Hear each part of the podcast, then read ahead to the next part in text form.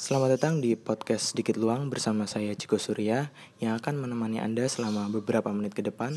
Semoga konten ini menghibur dan juga bermanfaat. Enjoy!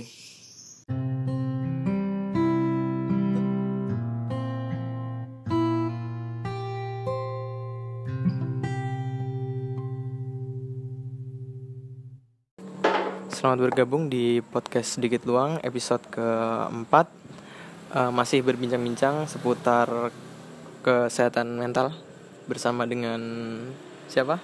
Shanindita. Boleh di boleh di ini ya, Singkat. ya boleh disingkat. Nindi. Nindi. Nindi. Jadi selama beberapa menit ke depan kita akan membahas tentang kesehatan mental gitu ya. Ya boleh. Ya boleh. Gimana sih? Yang pertama awal itu kan masih banyak orang yang belum tahu kan tentang bipolar gitu. Eh, bisa dijelasin dulu nggak? Bipolar itu kayak gimana sih sebenarnya?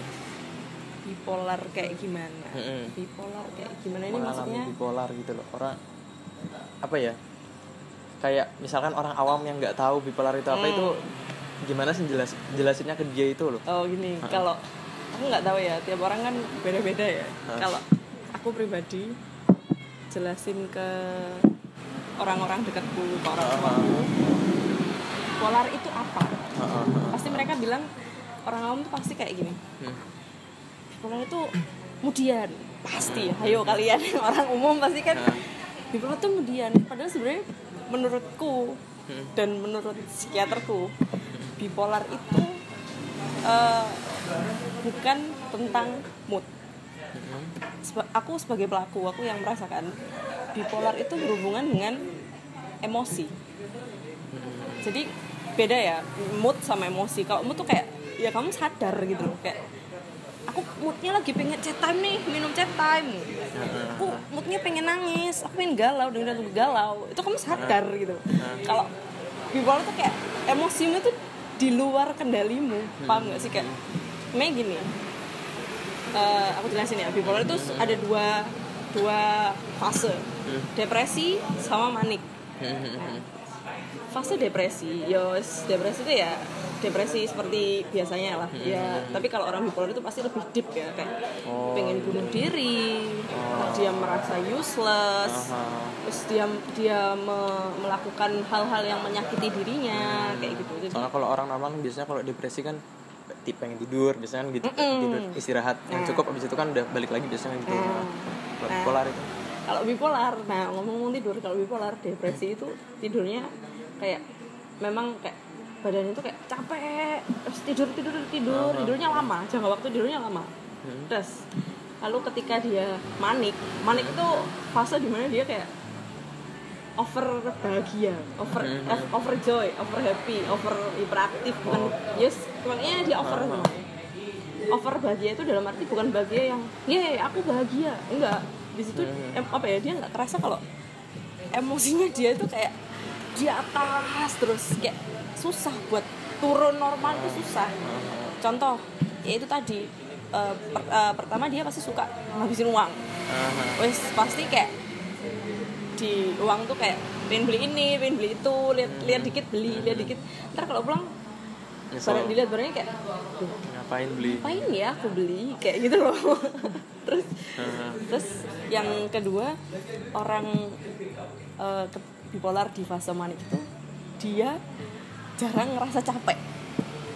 Jadi badannya dia tuh kayak kayak minum kalau atlet itu kayak Eh, dikasih doping gitu loh dikasih dikasih doping, doping biar dia Adrenalinnya ah dia kayak gitu. eh, kayak yes yes aku senang aku harus bergerak. Pokoknya aku harus bergerak terus ketika dia di masa manik Aha. dia tuh pasti banyak banget inspirasi. Banyak banget inovasi. Jadi dia kayak orang yang apa ya namanya kayak depresinya dia. Kalau aku tuh kayak kayak ngerasa sok seniman. Kayak aku kan seneng gambar. Gambar ah aku pengen gambar ini. Heeh. terus pengen nulis. Nulis set. Kalau karena aku punya tumbler tuh. Ketika aku nulis itu berarti aku berada di pos- di posisi manik. Itu kayak inspirasiku banyak Hmm. banget. Hmm. tapi nanti ujung-ujungnya nggak tuntas. Paham nggak? Jadi kayak terlalu banyak bucket list terlalu banyak wish list yang pengen dilakukan tapi terlalu bingung untuk menyelesaikan. Jadi kayak setengah setengah setengah setengah gitu loh. Setengah, setengah, setengah. dan dia tuh nggak sadar gitu loh. Aku tuh nggak sadar kalau aku pengen gambar gambar istana. Hmm, hmm. udah sampai gentengnya istana. Sik, aku pengen dengerin lagu aku pengen beatbox belajar beatbox. Loh iya itu aku gitu. Ah, iya. set belajar beatbox. Ber- belum sel- gitu. belum selesai. Aku pengen anu dia nge-gym nge-gym beneran itu mas. Aku ah. Ikut nge-gym udah member udah tak bayar sebulan itu aku udah jatah enam kali aku cuma nge-gym dua kali dua kali udah bayar dan itu kayak kenapa sih nggak tak terus no karena aku sudah pindah lagi Hmm. ke sisi depresiku Oh. ke masa depresi kayak aku males aku kayak aduh gitu loh kayak Hmm. kayak berbaring jompling lah pokoknya dan masa-masa depresi masa-masa manik itu kayak masa masa-masa di mana saya kita sebagai pelaku bipolar ini kayak nggak tahu gitu loh nggak bisa memper- memperkirakan kapan masanya akan berakhir. Jadi kalau menurutku kalau orang yang bisa orang bipolar yang bisa ntar tiga bulan nih dia pasti sedih ntar tiga bulan Hmm, empat bulan nggak bisa. Kita itu kayak di alam bawah sadar kita gitu loh mas. Hmm. Jadi itu nggak ada hubungannya dengan itu berhubungan dengan emosi. Jadi secara nggak sadar. nah itu kayak nggak sadar gitu. Tapi kalau aku sih aku sadar itu kenapa sih aku cepat berubah? Itu kayak ada sesuatu yang nyentak aku gitu loh. Tak Ah, waduh ini bikin aku depresi. Tapi aku nggak kerasa kalau tiba-tiba itu aku turun dari yang hiperaktif hmm, seneng hmm. aktif jadi turun gitu loh. Itu kayak aku nggak tahu gitu dan itu bisa terjadi dalam satu hari aku berubah terus hari ini momennya dua jam ini aku aku depresi terus nggak lama ada sesuatu yang bikin aku excited ya mungkin bikin emosiku kayak aku harus berinovasi nih langsung naik lagi ngeng gitu Hmm, nggak tahu gitu loh apa pemantiknya tuh nggak tahu. aku juga nggak tahu Jadi gitu tanpa alasan tahu-tahu gitu. ah tanpa Gitu. tanpa Ah. alam bawah sadarku tuh nggak Ah. tahu Berarti tadi eh, kalau misalkan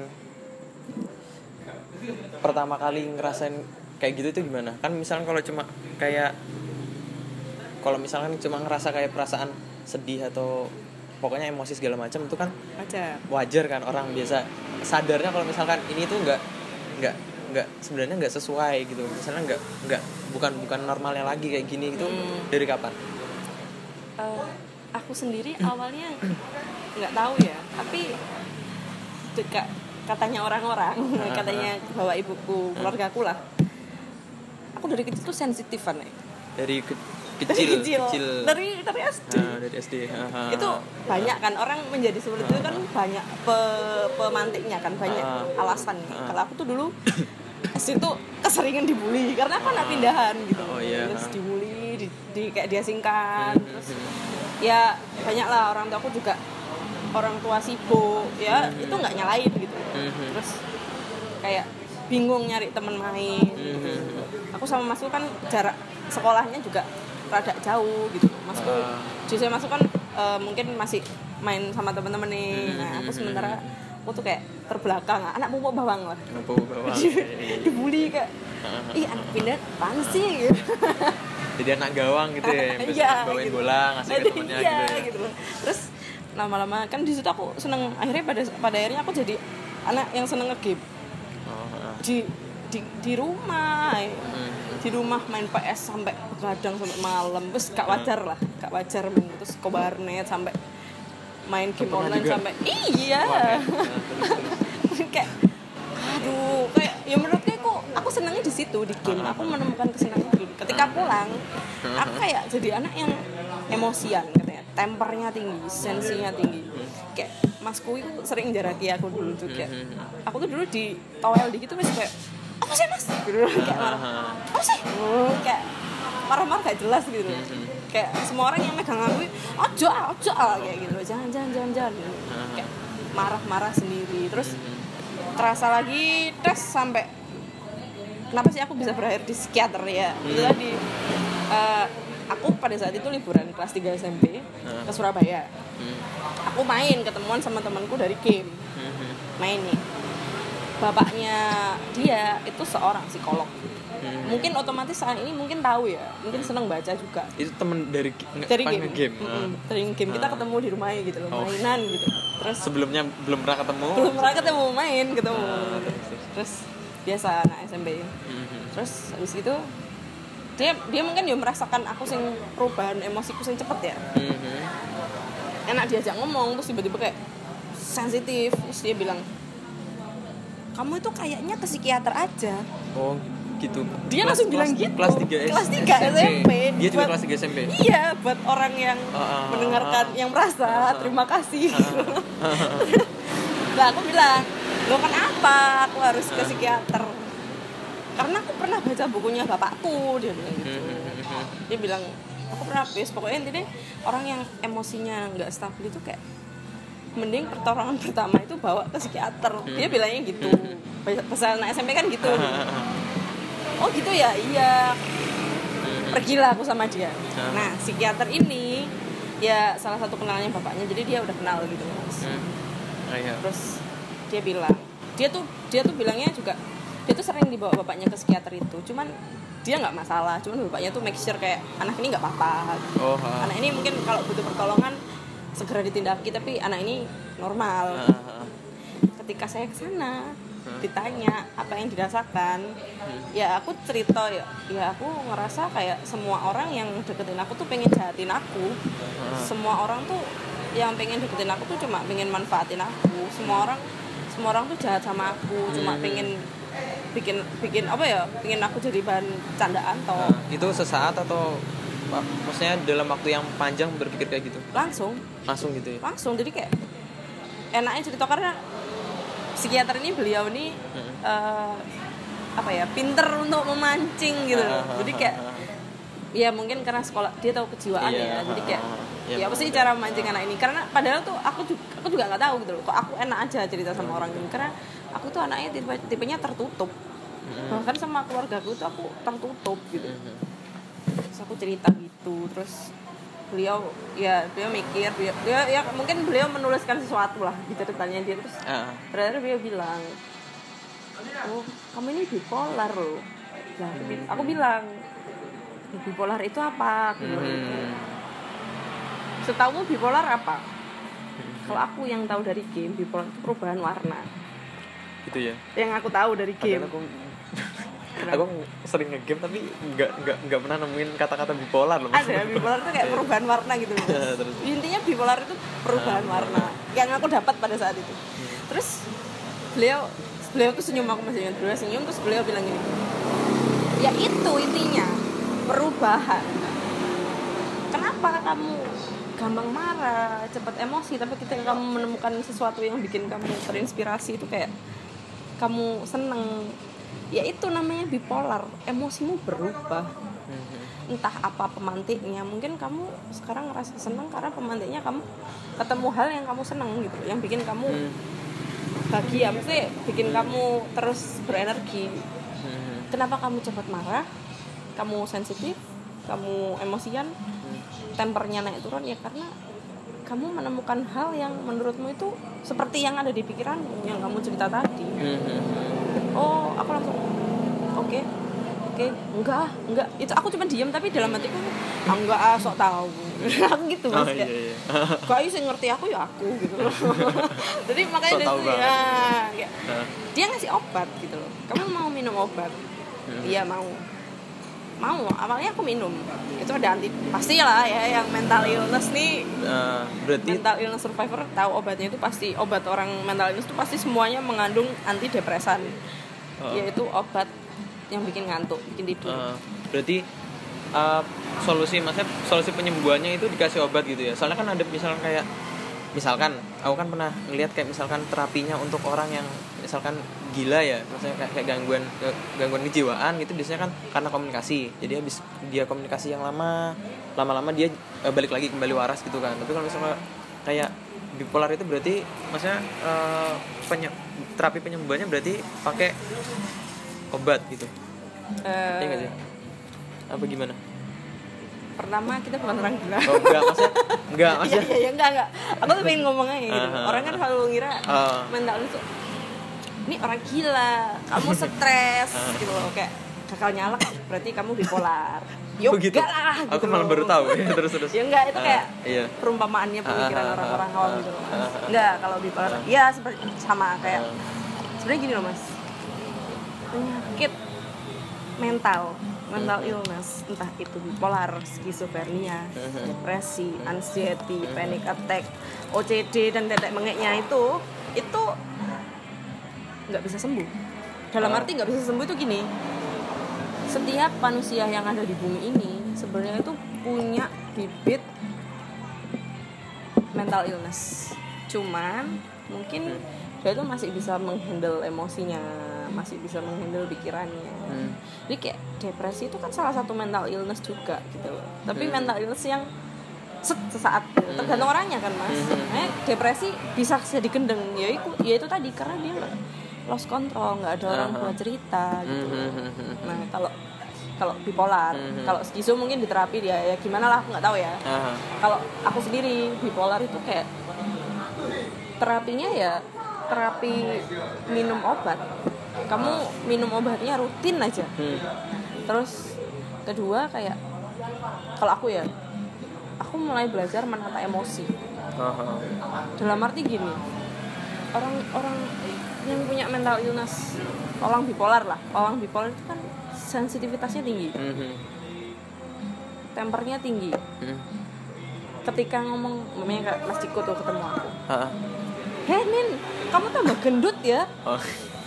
Kalau aku nggak bisa ngendaliin itu bakal tak pikir terus itu bisa jadi aku depresi jadi kayak jadi kayak apa ya Hmm. ya sejujurnya harus berhati-hati untuk ngomong dengan orang rentan gitu. nah, rentan tapi karena saya pengen menjadi seorang bipolar yang ya aku bipolar itu sama manusia normal gitu loh aku nggak mau Hmm. sensitif kayak cuma dikatain gitu tuh kan temanku bercanda jadi kayak Aha. aku tuh harus bisa mengatur emosiku sendiri jadi kayak Hmm. ada Kayak diskusi hipnotis gitu loh Oh iya. Tentang diskusi antara diriku sendiri Aha. jadi kayak Hip, ngehipnotis diri sendiri gitu. nah kayak aku bilang ke hatiku ke pikiranku kayak enggak dia tuh bercanda wes gak usah mbok lebok nati ngarai gendeng ngarai kamu kumat Sugesti gitu. iya kayak aku sugesti diriku sendiri kayak ya wes lah ya wes lah kayak sekarang tuh dulu tuh kan harusnya aku sering naik turun sering gampang punya pikiran suicide dan lain-lain kan karena Dulu S, S- SMA juga. SD, SM, eh SD,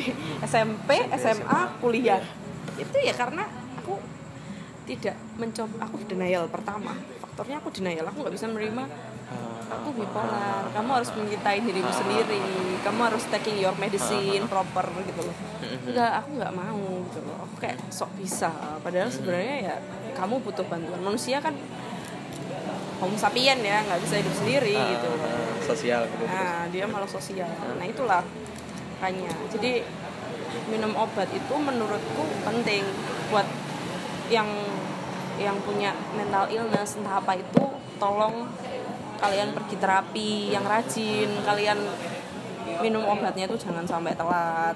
Jujur aku masih masih telat, sering telat bahkan kayak ngambil apa ya, menggampangkan kayak wah aku lagi normal lah eh aku nggak pengen mikir ini nggak pengen mikir itu gitu aku nggak nggak masuk aku rasa aku nggak nggak masuk depres nggak masuk nggak masuk manik Hmm. tapi sejujur mungkin ya orang lihat aku tuh kayak hiperaktif gitu tapi aku ngerasa kayak enggak aku biasa oh mungkin tapi ke sini sini kayak oh mungkin aku ngerasa oh ini ini kayaknya mungkin karena aku nggak minum obat gitu loh.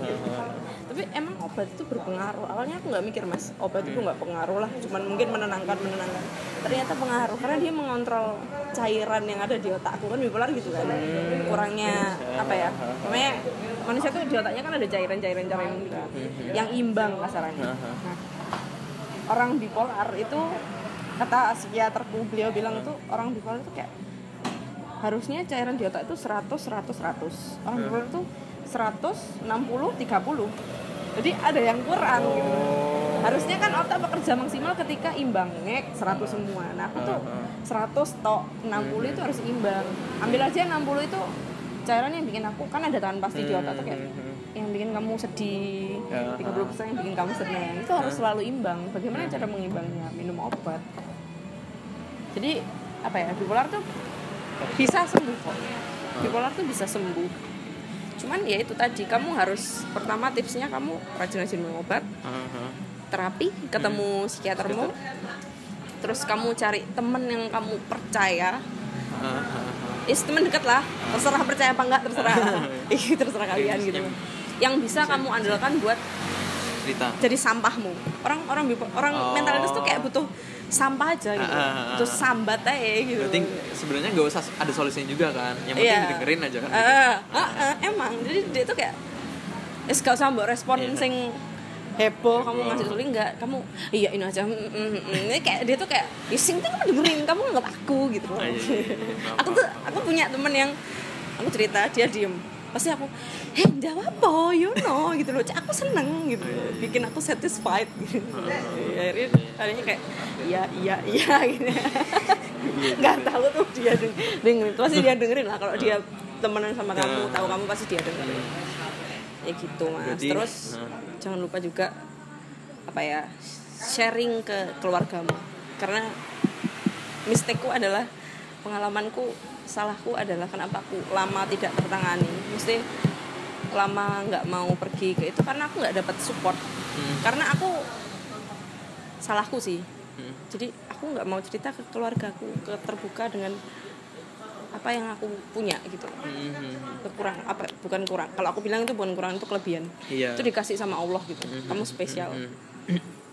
Kayak ke- ketika kamu nggak bilang tuh kayak kamu tuh mendem sendiri. Padahal keluarga itu kan shelter kan. Rumah Ah. pertama yang kamu tuju tempat pertama yang kamu tuju buat menumpahkan keluh kesahmu Ya. itu yang bener. Jadi kayak open up sama keluargamu itu penting. Terutama sama orang tua. Mungkin kamu nggak serap sama saudara kamu ya cerita ke orang tua. Salah satu mungkin ibu. Ibu kan mungkin yang paling ngerti. Ibu nggak ngerti ya bapak. Sudah kayak gitu. Gitu sih mas berarti eh, kemungkinan bisa sembuh eh, dengan solusinya tadi itu ya yang jelas tadi ya? Obat. Terus, heeh. jangan lupa obat ya guys. Obat. Terus seberapa pengaruhnya sih di kehidupan itu? Pengaruh Se- banget. pengaruh banget ya. Kehidupan sehari-hari gitulah pengaruh banget. Pengaruhnya tuh bukan pengaruh yang namanya aku kerja nih. Hmm. aku kerja perusahaan itu nge-hire aku. Nah. Terus alasan dia ngeluarinnya uh, ketika aku apa ya kayak nggak maksimal dia bilang gara-gara kamu bipolar ini nggak maksimal hmm. ya kamu salah pak gitu loh ya itu nggak nggak ngefek ketika di pekerjaan tuh itu nggak ngefek justru malah orang bipolar itu menurutku ya aku ngerasain orang bipolar ketika dia dikasih job desk Ah. dikasih sesuatu gitu Hmm. itu pasti dia kayak ngelihat wah ini kayak ini harus aku pecahkan. Jadi orang bipolar orang dengan mental illness itu orang yang istimewa. Kenapa saya bilang istimewa? Mhm. karena dia orang yang kritis Hmm. dia orangnya logis dia dia cerdas. Rata-rata cerdas. Hmm. dia nggak bilang gue cerdas. Gitu nggak. Nggak merendah gitu nggak nggak. Emang gitu. Cerdas Iya. dia dia jenius gitu. Hmm. cuman ya itu tadi mungkin itu karena emosi mungkin karena hatinya lagi nggak enak lagi pengen lagi tiba-tiba sedih gitu kayak sih bentar dulu lah kalau aku sih gitu. Sih bentar dulu. Aku nggak mau ngerjain kalau aku. Oh ya Maksudnya, karena aku sudah tahu gitu loh ketika otakku akan kayak dia akan melawan dia nggak mau nggak mau mikir gitu. Jadi aku akan mencari cara buat apa ya yang mantek aku biar aku tuh lebih aku ke manik ngek kalau nggak ke normal lah. Terus kalau udah ya aku bakal kerjain aku bisa kerjain itu sehari penuh. Sehari penuh dan itu kayak tanpa henti. Jadi kayak fokus banget gitu. Hmm. jadi kasih assignment kayak dia bakal bener-bener fokus. Dia bener-bener sekuat tenaga. Dia bener-bener ambisi. Ini harus selesai. Dia kayak tanggung jawab. Ini Hmm. ya ini yang yang aku kerjain gitu kalau misalkan disuruh milih dua dua dua dua pilihan ya monot eh, kerja yang monoton yang maksudnya setiap, setiap hari itu harus masuk atau milih yang kayak kerjaan itu ya kerjaan kreatif gitu loh. Sebenarnya kayak apa ya kayak kayak seni segala macam gitu. Kreatif. kreatif ya. milih kreatif ya. Kalau aku milih kreatif. Karena aku ngerasa aku seniman iya. Enggak enggak. Aku anak art. Enggak enggak. Kuyon enggak aku lebih milih itu. Eh, soalnya kalau monoton tuh kayak kamu tuh bakal lama-lama. Kalau aku ya aku tuh anaknya bosenan jadi kayak aku bakal ngefek ke ke emosiku. Jadi kayak ah nggak mau. Gitu. Pasti aku akan find out lagi find out lagi yang baru. Jadi kayak mending art gitu kan setiap everyday is is a Holiday. is a- gitu. Oke. Terus ya ini sih sebenarnya. Kalau pendapatmu tentang kayak misalkan kan ya di media sosial kan juga banyak kan kayak kayak bahas-bahas tentang mental illness atau mungkin orang-orang yang eh, banyak yang mungkin ya yang yang yang belum ke psikiater tapi dia udah di up duluan ke mana ke kan kalau sosial media sekarang kan eh, udah mudah sekali buat share sesuatu Ya, kayak kan self judgmental gitu kan ah, ah, ah, gitu menurutmu gimana? menurutku saya sangat tidak setuju ya karena Hmm. apa ya aku jujur aku kayak tahu orang yang self judgmental sih dia belum ke ahlinya dia belum ke pakarnya dia cuman eh, modal dia buka internet gitu. Ah, ciri-ciri orang depresi ciri-ciri orang bipolar itu bukan patokan sis itu bukan patokan gitu loh. Hmm. jadi ya ketika kamu merasa kayak gitu datang kamu ke psikiater. Aku nyaranin ke psikiater karena ke psikiater di situ kamu bisa konsul sekaligus beliau punya apa ya punya wewenang untuk memberikan kamu obat gitu. Loh ini kamu langsung tuntas dalam sekali pertemuan. Jadi kalau orang yang self mental tuh jangan gitu loh. Nanti malah akan jadi sugesti yang kamu tadinya enggak bipolar kamu enggak skizo kamu enggak anxiety. Kamu terus bilang aku anxiety. Itu apa ya nanti lama-lama kamu seperti itu. Padahal sebenarnya nggak enak gitu loh. Kamu kira orang punya kayak gini tuh kayak enak gitu. Kita juga pengen nggak pengen minum obat. Sebenarnya aku juga pengen minum obat terapi. Ya itu menurutku itu kayak buang-buang waktu dan energi gitu loh. Mending aku belajar main sama temanku waktu-waktu itu. Tapi cuman karena Tuhan nitipin ini yo. Ya sudah gitu. Kalau kamu nggak kayak gitu ya tolong jangan dipaksa seperti itu. Terus terakhir ini mungkin ada yang mau disampaikan? Disampaikan ke mana mas? Disampaikan ke pendengar mungkin ada eh, eh, mungkin ada juga orang yang mengalami hal yang sama. Ya kalau aku punya dua yang dua orang yang dua jenis orang yang Eh, pengen iya, aku sampaikan. iya betul. Iya apa-apa, coba. nggak apa-apa. dua jenis orang yang pengen aku sampaikan. Pertama pesanku buat orang yang suka judge self judgmental ya kamu kalau kamu bisa hidup normal kamu nggak depresi kamu nggak bipolar ya kamu harus mensyukuri itu. Jangan kamu malah attention seeker cari perhatian di up di media kamu bilang aku bipolar. Padahal kamu tuh nggak bipolar dan itu sangat menyakiti orang-orang yang sebenarnya bipolar orang-orang yang sebenarnya punya mental illness. Kenapa saya bilang menyakiti? Karena buat orang bipolar buat orang yang punya mental illness buat up terbuka ke awam ke dunia hey I'm bipolar itu kayak susah gitu loh. Jangan kan terbuka ke media terbuka ke keluarganya itu susah gitu. Loh. kenapa kamu dengan gampangnya bilang aku bipolar. Kamu cuma modal internet men gitu loh. Yang real bipolar tuh udah ke mana ke sana kemari mencari pertolongan gitu ya apa ya tolong gitu loh jangan dipaksa untuk kamu menjadi seorang yang punya mental illness gitu. Jadi kalau kamu mungkin kamu punya searching kamu mengalami gejala seperti itu jangan di up dulu. Kamu pergi ke psikiater. Mungkin itu bisa depresi saat mungkin karena masalah saat. Nanti kamu akan menemukan jalan keluar udah selesai gitu. Kalau yang kedua aku pengen menyampaikan ke orang-orang yang punya bipolar sama kayak aku sama orang-orang yang punya mental illness entah itu skizofrenia entah itu anxiety dan teman-temannya.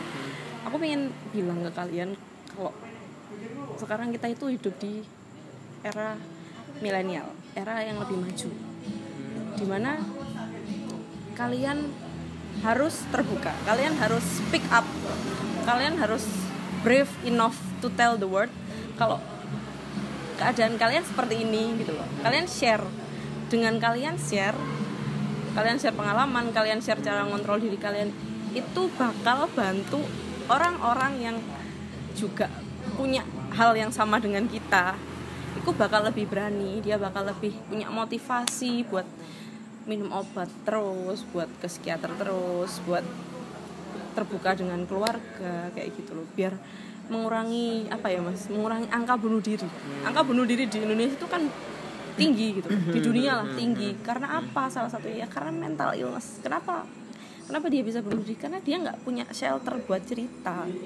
Dia nggak punya obat. Dia bingung padahal sebenarnya obatnya ya ada gitu loh. Buat aku obatnya ada semua masalah pasti ada solusi. Gitu sih kalau aku pesanku. Kalau untuk orang yang mungkin mem- memiliki teman yang seperti itu gimana? Apa yang harus dilakukannya? Eh, gini eh, pertanyaannya Mas Iko sp- lebih spesifik ya. Eh, maksudnya temen-temen yang dia tahu Eh. temennya udah punya atau dia yang nggak tahu? Gimana ya? Kayak mungkin dia dia tahu. Tapi gimana caranya biar apa ya? Misalkan buat motivate ya? Ah, motivate ah. Hmm, buat empower. Ah. ya gini loh. Kalau nggak tahu ya setiap orang beda-beda ya meskipun dia bipolar dan sama-sama bipolar. Kalau buat aku dan rata-rata temanku yang ya punya panic attack anxiety dan lain-lain. Hmm. itu sebenarnya kita tuh nggak butuh solusimu gitu. Ah. Maksudnya kita nggak butuh dalam arti apa ya kita nggak butuh solusimu dalam apa untuk menggurui gitu. Kita cuman pertama listen us dengerin dengerin kita ketika kita cerita. Jangan kamu ceri- ketika kita cerita terus tiba-tiba kamu motong. Motong terus kamu ngejudge lagi. Ngomongnya gini deh aku cerita nih ke Mas Ciko. Mas Ciko ini orang yang tak percaya karena orang yang punya mental illness tuh cenderung susah terbuka kan? ah, ah. dia pasti cerita ke orang yang dipercaya. Aku cerita ke Mas Ciko. Mas aku kok pengen bunuh diri terus yo? Aku aku sering nyelati diriku sendiri. Aku kayak sedih gitu loh. Aku depresi terus. Ya apa yo aku bingung gitu. Terus Mas Ciko bilang gini Ah. ya kamu tuh kurang sholat. Kamu tuh kurang zikir berdoa. Like what? Gitu. Apa ya? Hey man gitu. Loh kamu kamu bilang ngejudge kayak gitu tuh kayak kita tuh kafir gitu. Padahal kita tuh juga sholat. Masuk sih kita beribadah harus kita share bilang ke kamu gitu terus sampai nangis nangis itu kan kayak urusan ibadah itu urusan kita pribadi dengan Tuhan gitu loh. Nggak usah. Jadi kalau memang di situ kamu bingung sama cerita dia aduh aku harus jawab apa ya? Kadang kan speechless bingung kan. Kamu dengerin. Kamu bilang kamu cukup menurut aku ya buat aku kamu cukup bilang yang sabar. Semua pasti ada jalan keluarnya. Kamu rajin aja ke psikiater wes titik kamu cerita aja. Aku selalu ada buat dengerin ceritamu. Kamu apa ya kalau kamu kesusahan kamu pengen cerita datang naik ke aku. Kita nggak butuh solusi sebenarnya. Karena sebenarnya kita yo apa ya kita tuh apa ya kayak ya kita sedikit tahu tentang apa ya tentang solusi itu. Tapi cuman tuh kita tuh bingung kita pengen berkeluh kesah ke siapa. Ketika kita pengen cerita ke sembarang orang nanti kekurangan kekurangan kita dibilang dibuat kelemah apa ya kelemahan kita dibuat kayak jatuhin kita di orang-orang lain. Kita tuh trust tuh susah membangun trust. Trust itu susah. Jadi ketika kamu menurutku ketika orang dengan mental illness sudah percaya mau share mau terbuka dia bipolar atau dia dan lain-lain kamu harus pegang amanahnya dia. Karena kamu orang spesial yang terpilih yang dia pilih buat dipercaya. Jadi jangan disia-siakan gitu sih. Buat aku. Gitu aja. Udah? Udah. Udah. Udah mas. Udah sharing semuanya ya? Berarti udah. Ya, jadi ya, gitu aja podcast untuk kita pada tanggal berapa ini? Tanggal berapa? tanggal 4 Tanggal 4 Oktober 2019. Kalau misalkan ada yang mau apa sharing-sharing lagi, mungkin bisa di apa ya kirim pesan ya, kirim pesan ke eh, ke Instagram? Instagram. Boleh. Instagram boleh. Instagramnya uh, mau di share apa enggak? S Y A N D T. Shant. Oke. Jadi segitu aja dulu. Uh, sampai jumpa di podcast episode selanjutnya. Wassalamualaikum warahmatullahi wabarakatuh